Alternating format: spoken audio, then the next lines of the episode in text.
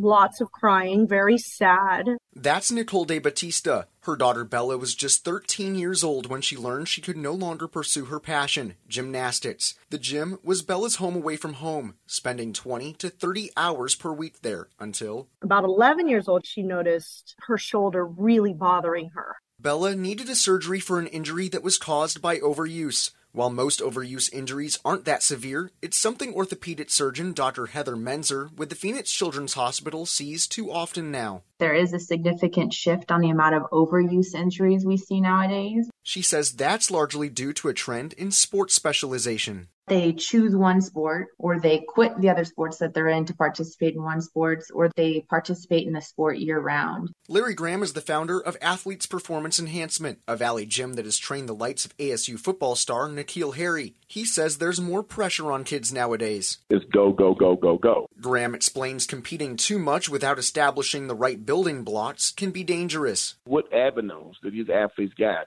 to recover, to build a proper strength system, the conditioning system that will allow them to avoid these small nagging injuries, to allow them to maintain max performance. Despite the increase in overuse injuries, Dr. Menzer says sports are a great thing for kids in their development, but she advises young kids not to specialize in one sport until they're a bit more mature. As for Bella, she's found a new home in the water, competing in springboard diving, which has helped her cope with the loss of gymnastics.